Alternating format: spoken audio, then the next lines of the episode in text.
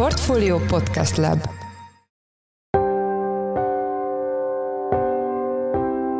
Mindenkit üdvözlünk, sziasztok! Ez a Csekkliszt a Portfolio podcastje március 28-án kedden. A műsor első részében a januári átlagbér alakulásáról lesz szó, amely bár éves összevetésben szépen nőtt, meg sem közelítette az áremelkedés mértékét, vagyis a magyarok komoly reálbércsökkenést szenvedtek el. Nagyon jelentős mértékben 7,6%-kal csökkentek a reálbérek Magyarországon januárban az előző év azonos időszakához képest. A rekordmagas infláció az oka mindennek. Januárban 25% felett volt a pénzromlásnak az üteme. Ez a 7,6%-os csökkenés, ez olyan jelentős mértékű volt, mint amit utoljára a 2008-2009-es világgazdasági válság időszakában látunk. Vendégünk Hornyák József, a Portfolio makrogazdasági elemzője. A műsor második részében a lakossági és vállalati hitelek állományáról lesz szó. A pesszimista előrejelzések ellenére a nem fizető hitelek állománya nem ugrott meg 2022 végére. Erről Palkó Istvánt, a Portfolio pénzügyi divíziójának vezető elemzőjét kérdezzük. Az adás harmadik részében azzal foglalkozunk, hogy egy új szolgáltatás révén bevételhez juthatnak a nagyvállalatok, ha rugalmasak az energiafogyasztás terén. Erről Nemes Tamást, az E.ON Hungária Csoport üzletfejlesztési szakreferensét kérdezzük. Én Száz Péter vagyok, a Portfolio Podcast Lab szerkesztője, ez pedig a Csekkliszt március 28-án. Idén januárban első hallásra szépen nőttek a bruttó bérek 16,1%-kal, de ez meg sem közelíti az árak emelkedését, vagyis a reálbérek nagyon zuhantak az év elején. Ez meg is látszik a fogyasztás alakulásán, ilyen visszaesést nagyon rég nem látott Magyarország. Itt van velünk a stúdióban Hornyák József, lapunk makroelemzője. Szia! Sziasztok, üdvözlöm a kedves hallgatókat! Az első kérdésem, hogy mennyi most az átlag magyar bruttó és nettó kereset? Gyakorlatilag januárban 16%-kal nőttek a keresetek az előző év azonos időszakához képest. Ez egy szép dinamikának lenne mondható egy alacsony inflációs környezetben. De miután a minimálbér 16%-kal, a garantált bérminimum pedig 14%-kal emelkedett, így nem meglepő ez a 16%-os növekedési adat. A bruttó átlagkereset 528 000 forintra, a nettó pedig 351 000 forintra emelkedett. A KSH szokott alapbért is számolni, meg a jutalmakkal együtt vett adatot, úgy általában a decemberi számokat szokta inkább eltéríteni. Ez a januári, ez most, amit mondtál, ez jutalmakkal együtt értendő, vagy azok nélkül? Hogyha jutalmak nélkül nézzük meg az adatokat, akkor 503 000 forintos becslést adott ki a KSH bruttóban, és ez több mint 17%-os emelkedést jelent az egy évvel korábbihoz képest. A bérdinamika az mit mutat? Összességében azt látjuk, hogy az elmúlt hónapokhoz képest egy kicsi alacsonyabb a béremelkedési ütem, tehát 17-18%-os számokat is láttunk a tavalyi év vége felé, ehhez képest most már egy picit ez kisebb. Érdemes kiemelni, hogy tavaly 20%-kal nőtt egyébként a garantált bérminimum és a minimálbér, most idén ennél alacsonyabb az ütem. Ezek a legkisebb bérek, ezek meg szokták határozni azért érdemben a kereseteknek az alakulását, illetve a magyar gazdaság ugye recesszióba csúszott az elmúlt hónapokban, ugye a vállalatok kissé lassítottak a béremelési tempón, óvatosabbak is, mint korábban. Most mi átlagbérről beszélünk, de erről tudjuk, hogy ez azért erősen torzít, ennél jobban medián, leegyszerűsítve egy középérték, ami azt mutatja meg, hogy mi az az összeg, amennyi ugyanannyian keresnek többet, mint kevesebbet, ez jobban jelzi a magyarok életszínvonalát. Mennyi volt ez januárban, és hogyan változott az elmúlt hónapokban? Az életszínvonalat az embereknek a mediánbér az tényleg jobban be tudja mutatni. 422 000 forint volt a bruttó mediánkereset, itt 17%-os növekedést látunk az egy évvel korábbihoz képest, nettóban pedig 295 000 forintot vihetett haza az, aki a dolgozók felénél többet és felénél pedig kevesebbet keresett. Tehát az elmondható, hogy a mediánbér az továbbra is érdemben alacsonyabb, mint az átlag. Ugye az átlag tekintetében a jól keresők, a magas keresettel rendelkezők, azok felfelé húzzák ezt a szintet, és igazából az átlagnál a dolgozóknak több mint 60%-a azért kevesebbet keres. Ha már beszéltünk a nagyobb és a kisebb keresetekről, a KSH nemrég módosította bérközlési módszertanán, és hangsúlyosabban közli az 5 fő alatti foglalkoztatotti létszámú cégek adatait, pontosabban ez hangsúlyosabban jelenik meg az adatokban, és ezzel gyakorlatilag kihúzták a velük kapcsolatos egyik kritika méregfogát, ami arról szólt, hogy éppen azokat hagyták ki, azokat a cégeket, ahol alacsonyabbak voltak a bérek. Amiről most beszélünk, az már akkor a teljes nemzetgazdaságra vonatkozik, és ha igen, akkor ez mennyivel változtatott a korábbi adatokon? Így van, a KSH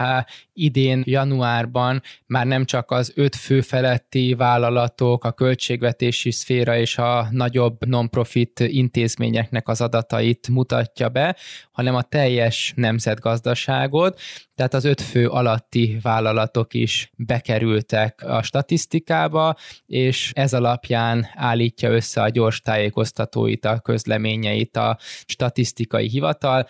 Ezekben a friss adatokban már benne vannak ezek a számok is. Nagyjából mintegy 15 000 forinttal húzták lefelé a kisebb cégeknek a béradatai az átlagot.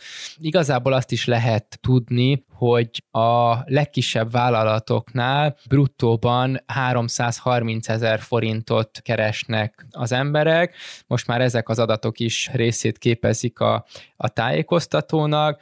Ugye sokan felvetik azt a kritikát azért a kis cégekkel kapcsolatban, hogy azért ott emellett van zsebbefizetés is, tehát a fekete foglalkoztatásnak az aránya az nagyobb lehet, mint a nagyobb vállalatoknál. Ez a 15 000, ez bruttó vagy nettó? Bruttó 15 000 forintról beszélünk, tehát összességében az, hogy belevették a legkisebb cégeket is az adatokba, a gyors tájékoztatókba, ez nem térítette el olyan jelentős mértékben a kereseti adatokat.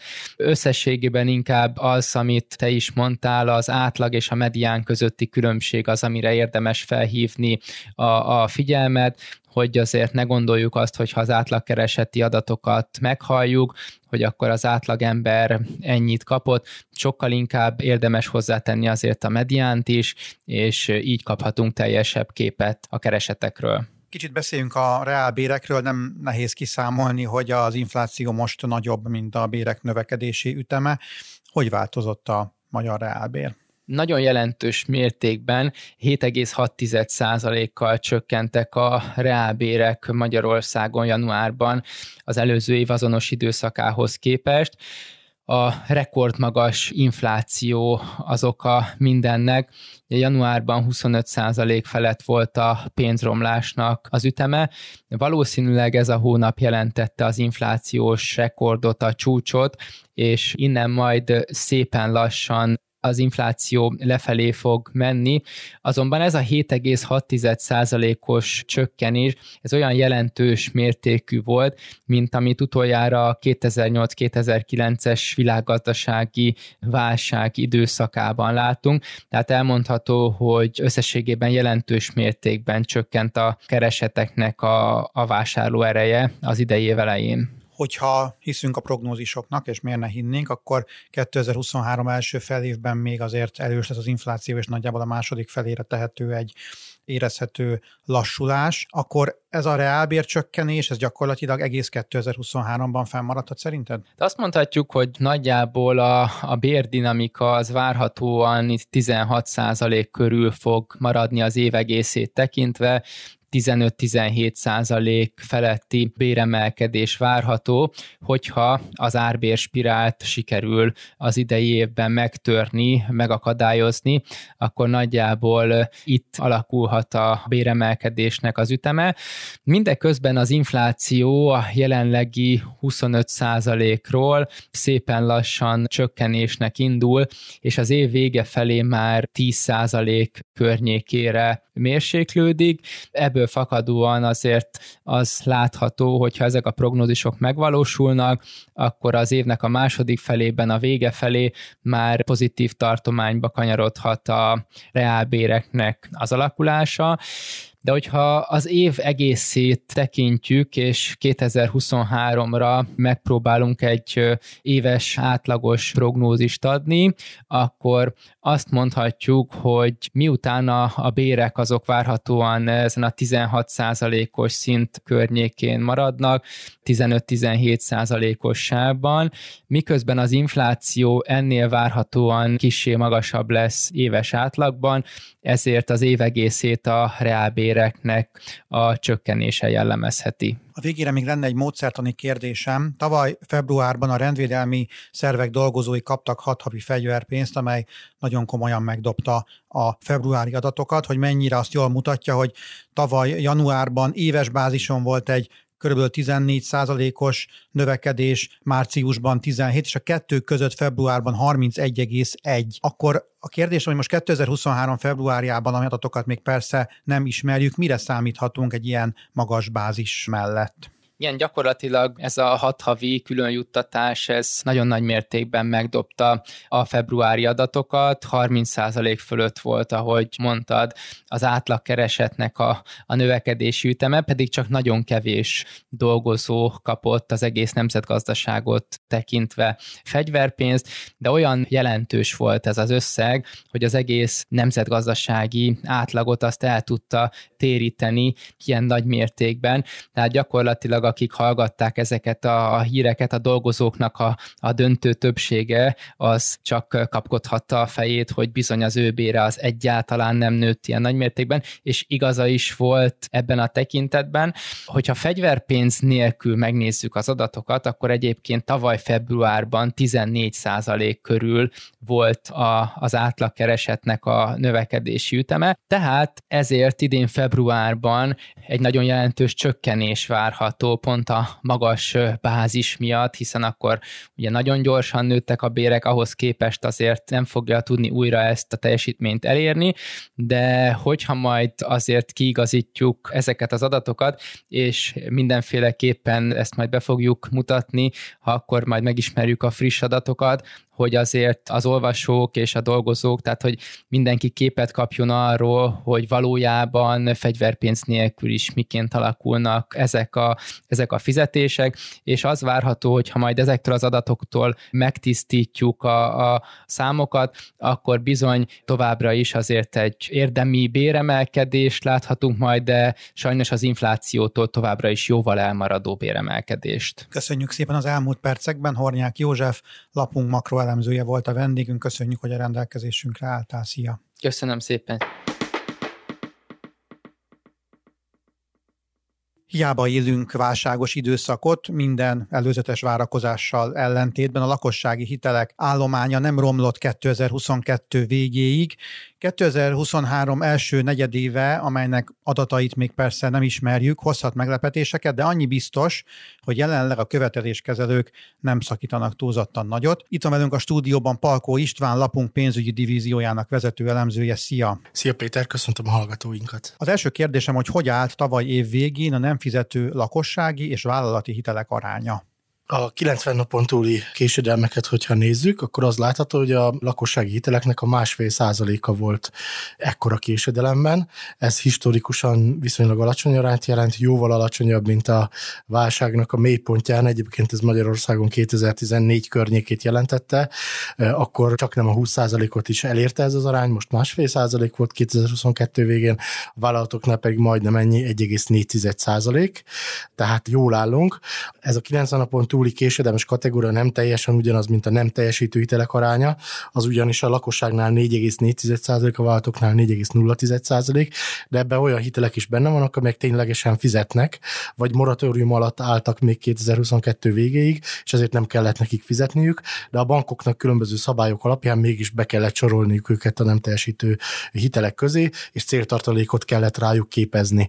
De valójában jobb a helyzet a tényleges törlesztések alapján, tehát ilyen 1,5% 10% környékén vagyunk. A nem fizetés legfőbb oka általában a munkanélküliség, nyilván most a lakossági hitelektől beszélek, és ez már tavaly is látszott, hogy azért valamelyest emelkedik. Hogy lehet, hogy ez egyenlőre nem látszik a számokban? Más ugye a foglalkoztatottaknak a teljes populációja, és más a hitellel rendelkezőknek a populációja. Aki hitellel rendelkezik, arról nagyobb valószínűséggel mondható el, hogy magasabb jövedelmű az átlagnál, biztosabb az állása, ezért biztosabb a munkahelye, vagy hát a megélhetése, és biztosabban fogja tudni törleszteni a hitelét, és úgy tűnik, hogy a munkanélküliek, illetve a hitellel rendelkezők között viszonylag kicsi a közös metszet.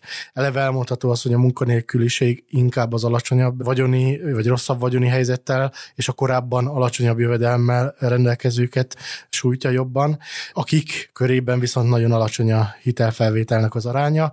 Talán a személyi kölcsönöket leszámítva, amelyeknél látható 2022 folyamán is egy emelkedés, tehát tavaly, hogyha meg kell határozni egy hiteltípust, akkor a személyi kölcsönöknél itt volt némi emelkedés, de alacsony bázisról történt, így csak 4%-ra emelkedett itt is ez az arány. Emelkedés alatt a megcsúszó hitelek arányát értettem, nem a teljes állomány. Igen, a 90 napon túli késedelemmel lévőkét. Ha már mondtad a személyi hiteleket, a többi hitellel mennyire csúsztak meg az emberek? Igazából a személyi kölcsönöknél a legrosszabb a helyzet ezzel a 4,01%-os aránnyal. Az autóhiteleknél ugyan magasabb 5% ez az arány, de igazából autófinanszírozást Magyarországon alig nyújt hitelintézet.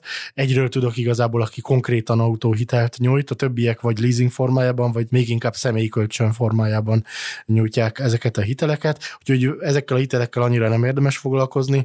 Személyi kölcsönök nyomában rögtön ott vannak a folyószámla hitelek, ezek 3,7%-os késedelmes aránnyal rendelkeznek, majd pedig a szabad felhasználású jelzálog hitelek jönnek 3,6%-kal. Továbbra is megfigyelhető az, hogy a fogyasztási hiteleknél hajlamosabbak a hitelfelvevők késedelembe esni, és jóval kisebb ez a hajlam, tehát a fizetési fegyelem az kevésbé lazul fel a lakáshitelek esetében. Ott a legerősebb az az érzés, hogy itt a házamat, a lakásomat is elveszíthetem, hogyha tartós időszakra nem fizetem a hitelemet. 2021 novemberében sokan kerültek ki a törlesztési moratóriumból. Most már elég hosszú adatsor áll a rendelkezésünkre. Látszik ebből bármi is? Igen, de egyetlen egy sok hatás, egy kisebb fajta sok hatás látszott csak. Ez pedig a 2022 első negyedévében látható némi megugrás a nem teljesítő hitelekben. Akkor az előző negyedévi 120 milliárd forint alatti szintről 150 milliárd forint környékére ugrott hirtelen a nem teljesítő hiteleknek a volumene, pontosabban 90 napon túl késedelmeseké.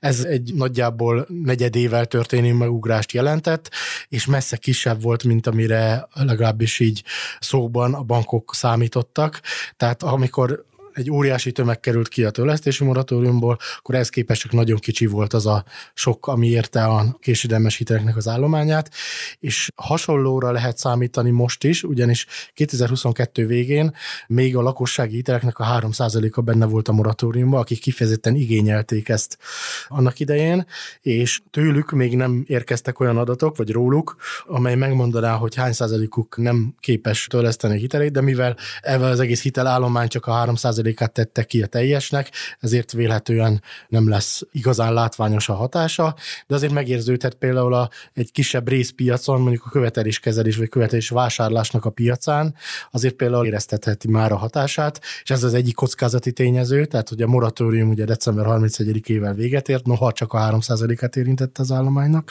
Ugyanilyen kockázati tényező, amit már említettünk, a munkanélküliség esetleges további növekedése, hiszen elképzelhető, hogy a hitelfelvevők körében is magasabb lesz az állásvesztésnek az aránya, és hogyha mondjuk a családban a fő jövedelem kiesik, akkor már a hiteltörlesztés is veszélybe kerülhet, illetve ilyen búvópatakként folyamatosan beszivárog az a probléma, hogy az infláció miatt esetleg a háztartások nagyobb arányban lesznek képtelenek a hitelek törlesztésére, és ennek egyik mondjuk eklatáns eleme lehet a rezsi növekedés, annak a magas szinten való fennmaradása, különösen az átlagfogyasztás felett, és ez mondjuk mondjuk fokozatosabban érezteti hatását, mint a törlesztési moratóriumnak a megszűnése, vagy egy hirtelen állásvesztés. Úgyhogy ez kicsit felfelé irányuló nyomást helyez a késedelmes hitelekre, hogy milyen mértékű lesz ennek a három fő hatásnak az eredője, azt még nehéz megmondani, de a 2022-es év az bizalommal tölt el minket, hogy voltak gazdasági sokkok is, de ezeknek a hatása nem igazán látszik ezeken a számokon. Azt lehet tudni, hogy hányan vannak az úgynevezett negatív KHR listán, ami sokan egyébként mindig bárlistának hívnak helytelenül? Igen, a fennálló mulasztásoknak a számát ismerjük pontosan. Egy emberre talán másfél mulasztás jut, korábbi adatok legalábbis erre utaltak. Ez alapján valahol 400 000 és 500 000 között lehet talán a KHR lakossági rendszerében negatív hiteltörténettel rendelkezőknek a száma, és a mulasztások száma az, amit pontosan ismerünk, 680 000, tehát ebből visszafelé tudjuk becsülni a személyeknek a számát, és megszűnt mulasztások is vannak, ez igazából már nem jelent ugye fennálló tartozást, ők 252 000 ilyen mulasztással rendelkeznek, akik ilyennel bírnak, és az ő esetükben elmondható, hogy a bankok jellemzően még nem nyújtanak nekik hitelt, de egyébként fennálló problémájuk nincsen. Azt lehet tudni, hogy mennyit tudtak előtörleszteni a családok, ha jól gondolom, akkor ez nem annyira a 2022-es év végét, nem inkább az elejét jellemezte, amikor a választások előtt komoly forráshoz jutottak a magyar családok. Igen, ezt azért néztük meg, mert azért valamit elmondhat arról, hogy mennyire képes törleszteni a hitelét a magyar lakosság, és tavaly évben összesen 850 milliárd forint összegben előtörlesztettek a háztartások, ez történelmi rekordot jelent, ez talán a végtörlesztés idején lehetett csak ennél magasabb 2012 környékén, de ugye ez egy speciális helyzet volt, most igazából nem lehetett kedvezményesen végtörleszteni és előtörleszteni, viszont a források meg bőven rendelkezésre álltak ehhez. Nagyjából 2000 milliárd forint volt az az összeg, amit pluszként valamilyen módon az állam kifizetett a magyar lakosságnak, és ennek egy jelentős része már az első negyedévben, látni az adatokon, hogy 275 milliárd forint környékén az első negyedévben az előtörlesztése került a hitelekből, tehát egy viszonylag nagy arányban előtörlesztésre fordították ezt a választások előtti osztogatásból származó pénzt a háztartások.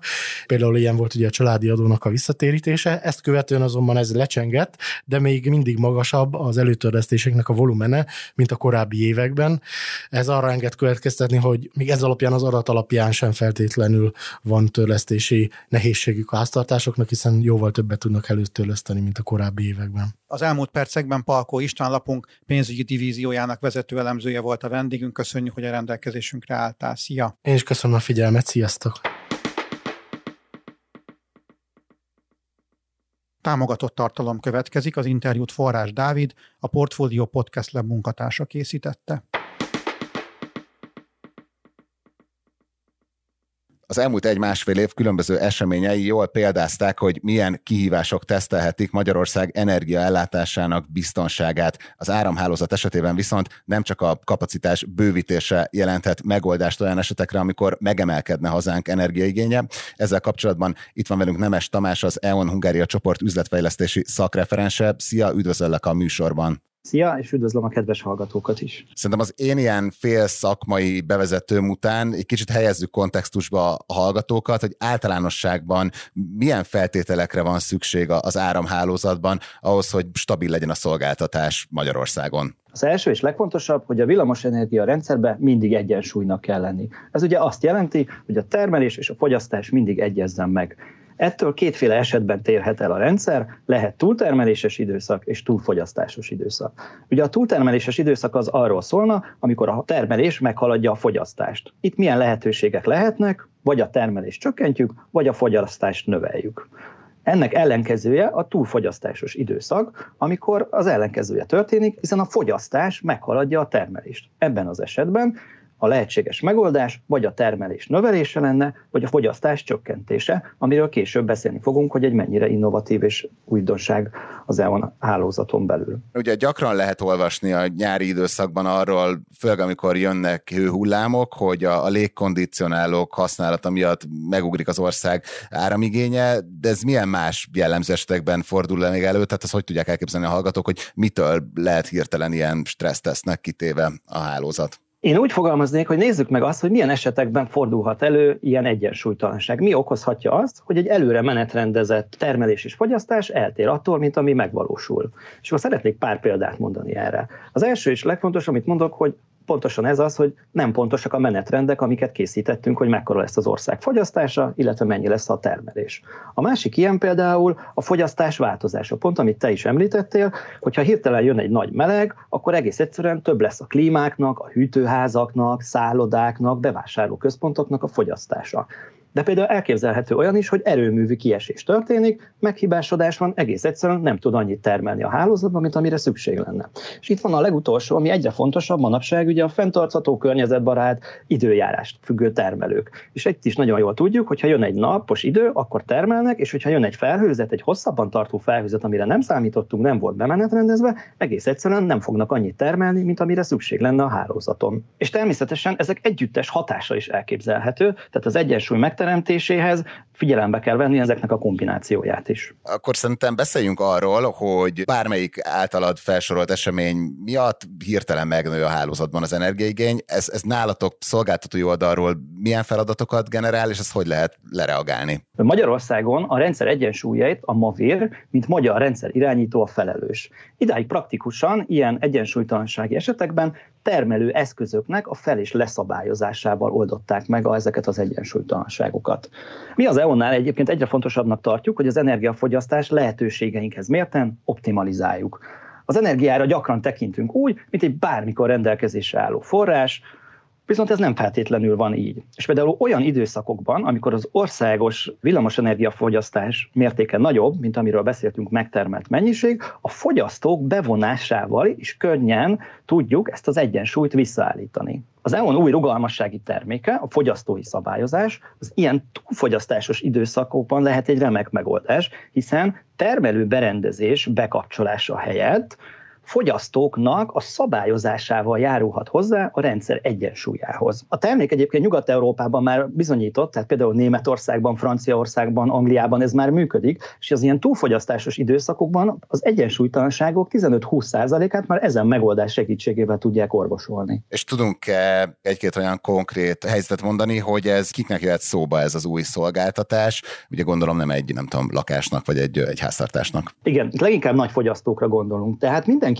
tulajdonképpen általánosságban, aki rendelkezik olyan fogyasztóberendezésekkel, amiknek az időleges szabályozása nem okoz gondot. Nem történik selejt, nem történik kár, nem fog semmilyen komfortvesztés csökkenni. Fontos az, hogy nem azt szeretnénk, hogy például nem működjön egy gyártósor, ne égjenek a lámpák, a kávéfőző nem működjön, vagy a számítógép, hanem azt szeretnénk, hogyha van olyan eszközberendezés, ami elviseli azt, hogy időlegesen kicsit visszaszabályozzuk a fogyasztását, akkor abból nem történik semmilyen üzletmenetveszteség. Egyébként az elvárt minimális idő 8x15 perc beavatkozási lehetőség. Itt viszont hangsúlyozni szeretném, hogy ez csak egy lehetőség. Nem biztos, hogy azzal a rendszerirányító él is egyensúlytalanság esetén. Ezt úgy szoktam mesélni, hogy úgy kell elképzelni, mint egy esernyőt. Reggel elvisszük magunkkal, ha esik az eső, és van nálunk esernyő, akkor örülünk, hogy ott volt az esernyő, viszont ha nem esett az eső, viszont ott volt nálunk az esernyő, akkor is egy biztonságtudatot adott nekünk, hogy ott volt az esernyő. Tudunk arra valamilyen példát mondani, hogy egy ilyen típusú leállás, mert utána rátérnék majd arra, hogy ez pontosan hogy működik a gyakorlatban, de hogy ez miért nem okoz problémát egy nagy fogyasztónak? Igen, először is elmondom azt, hogy kikre gondoltunk mi, hogy akik jók lehetnek, ideálisak lehetnek erre a fogyasztói szabályozás termékre. Ilyenek lehetnek például a hűtéssel rendelkező irodaházak, szállodák, hűtőházak, logisztikai központok. Tehát mindenkinek, aki rendelkezik nagyobb hűtőkapacitással. Vagy például a másik irány, acélipar, cement, papír, gumigyártás, ahol viszont hő keletkezik, és egy rövid ideig hőcsökkenés áll elő, az nem okoz gondot a mindennapi üzletmenetben. Tehát mindenkinek, akinek a munkamenete lehetővé teszi, egy esetleges 8x15 perces, és nem feltétlenül egy huzamba, tehát ez lehet akár 24 órán belül is, hogy 15 perces időszakokra leszabályozzuk. De miért is mondom azt, hogy ez nem okoz gondot? Mert azt gondolom, hogy például egy hűtőházak, és nem is csak gondolom, hanem a tapasztalataink a partnerekkel való együttműködések keretében bizonyították, hogy hűtőházak, nagy légköbméterű irodaépületek, például bevásárlóközpontokban, ha 1-2 fokos hőmérséklet emelkedés történik 15 percre, nem történik kár, se a hűtőházba, se a bevásárlóközpontba, viszont rengeteg energiát lehet időben eltolni, amivel egyébként már később átélünk, plusz bevételre lehet szert tenni. De ugyanilyen lehet például egy kohó is, ahol 1500 fokon működik a kohó, 15 percre, hogyha visszaszabályozzuk, 50 fokot hűl a hőmérséklet, nem fog anyagi kár, illetve selejt keletkezni, és szintén jó lehet. De például nagyon érdekes, hogy mi is keressük a mai napig az új partnereket és az új lehetőségeket, és tapasztalataink szerint például nagyon jók lehetnek nagy kiterjedésű önkormányzati intézmények, sportlétesítmények, például csarnokok, jégpályák. Egy jégpályának a hűtését, hogyha elkezdjük csökkenteni 15 percre, nem fog kiolvadni a jég, viszont nagyon, nagyon nagy lehetőségek vannak benne, stadionok. Szóval mindazoknak megfelelő lehet, akiknek a technológiája megengedi, és semmilyen kár nem fog keletkezni abból, hogy 15 percen keresztül visszaszabályoztuk a fogyasztását az adott eszköznek. És ez hogy néz ki egyébként a gyakorlatban? Tehát, hogyha jól értem, akkor van egy ilyen új szolgáltatásotok, és aki ebben részt vesz, annak mondjuk mennyivel hamarabb szóltok, hogy csökkenteni kell a fogyasztását, vagy ezt tényleg hogy képzeljük el ezt az egész rendszert? Azt, hogy egy napon belül mikor történnek pontosan a le- és visszakapcsolások, ezt mi sem tudjuk. Ezt a rendszer irányító, a MAVIR az, aki tudja, hogy érzékeli az egyensúlytalanságot, és mikor van szükség neki kiegyenlítésre.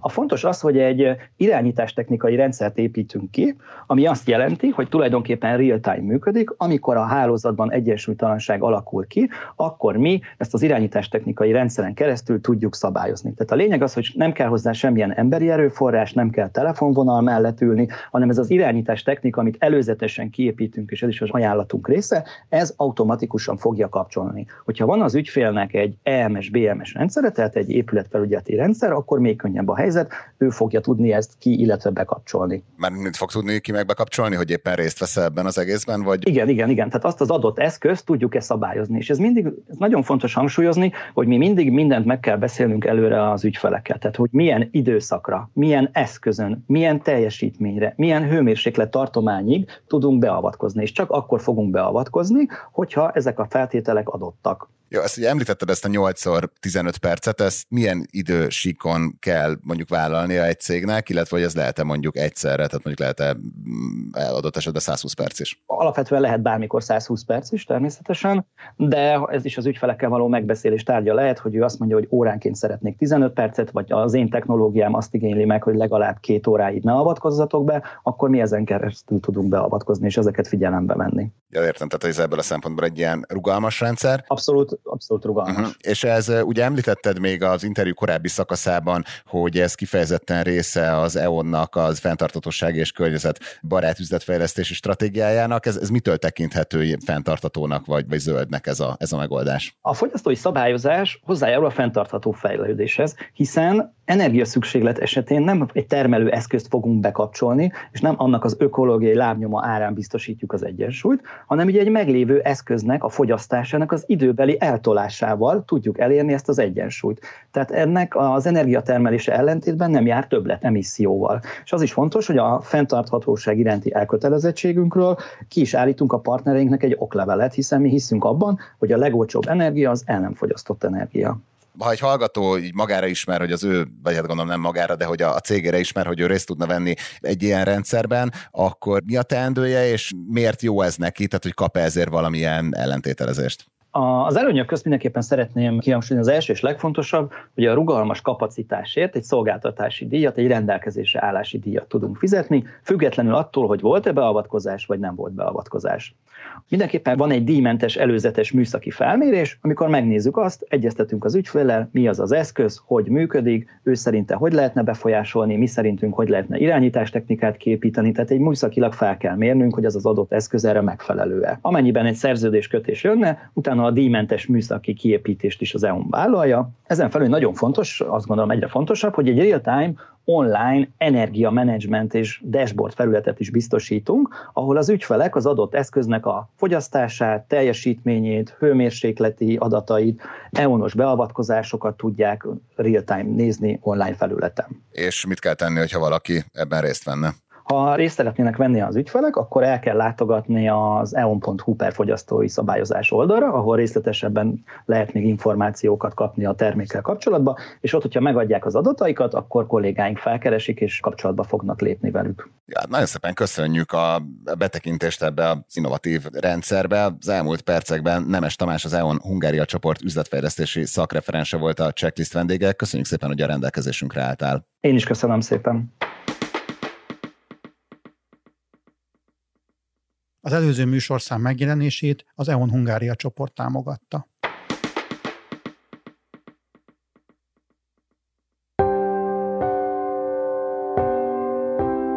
Ez volt már a Csekkliszt, a Portfolio munkanapokon megjelenő podcastje. Ha tetszett a műsor, és nem tetted volna, iratkozz fel a Portfolio Csekkliszt podcast csatornára valamelyik nagyobb platformon, például Spotify-on, Apple vagy Google Podcasten. Ha segítenél nekünk abban, hogy minél több hallgatóhoz eljussunk, értékelj minket azon a platformon, ahol ezt az adást meghallgattad. A mai műsor elkészítésében részt vett Bánhidi Bálint, a szerkesztő pedig én voltam, Száz Péter.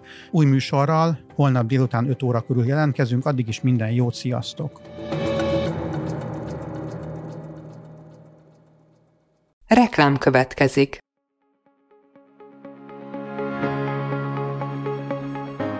Braun Müller Lajos vagyok, az Agrárszektor főszerkesztője. Májusban 2 tematikus konferenciát is rendezünk Kecskeméten az agrofood szektor szereplőinek. A május 22-én tartandó Portfolio Agrofood 2024 konferencia az élelmiszeripari vállalkozások, beszállítóik, a szolgáltató cégek és a kereskedők számára nyújt egyedi betekintést az aktuális trendekbe. A május 23-án megrendezendő Agrofuture konferencia pedig egyedülálló módon tematikus formában foglalja össze a hazai agrárgazdaság fenntarthatósági követelményeit és innovációs lehetőségeit.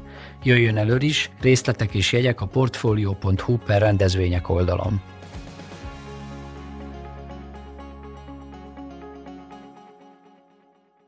Reklámot hallottak.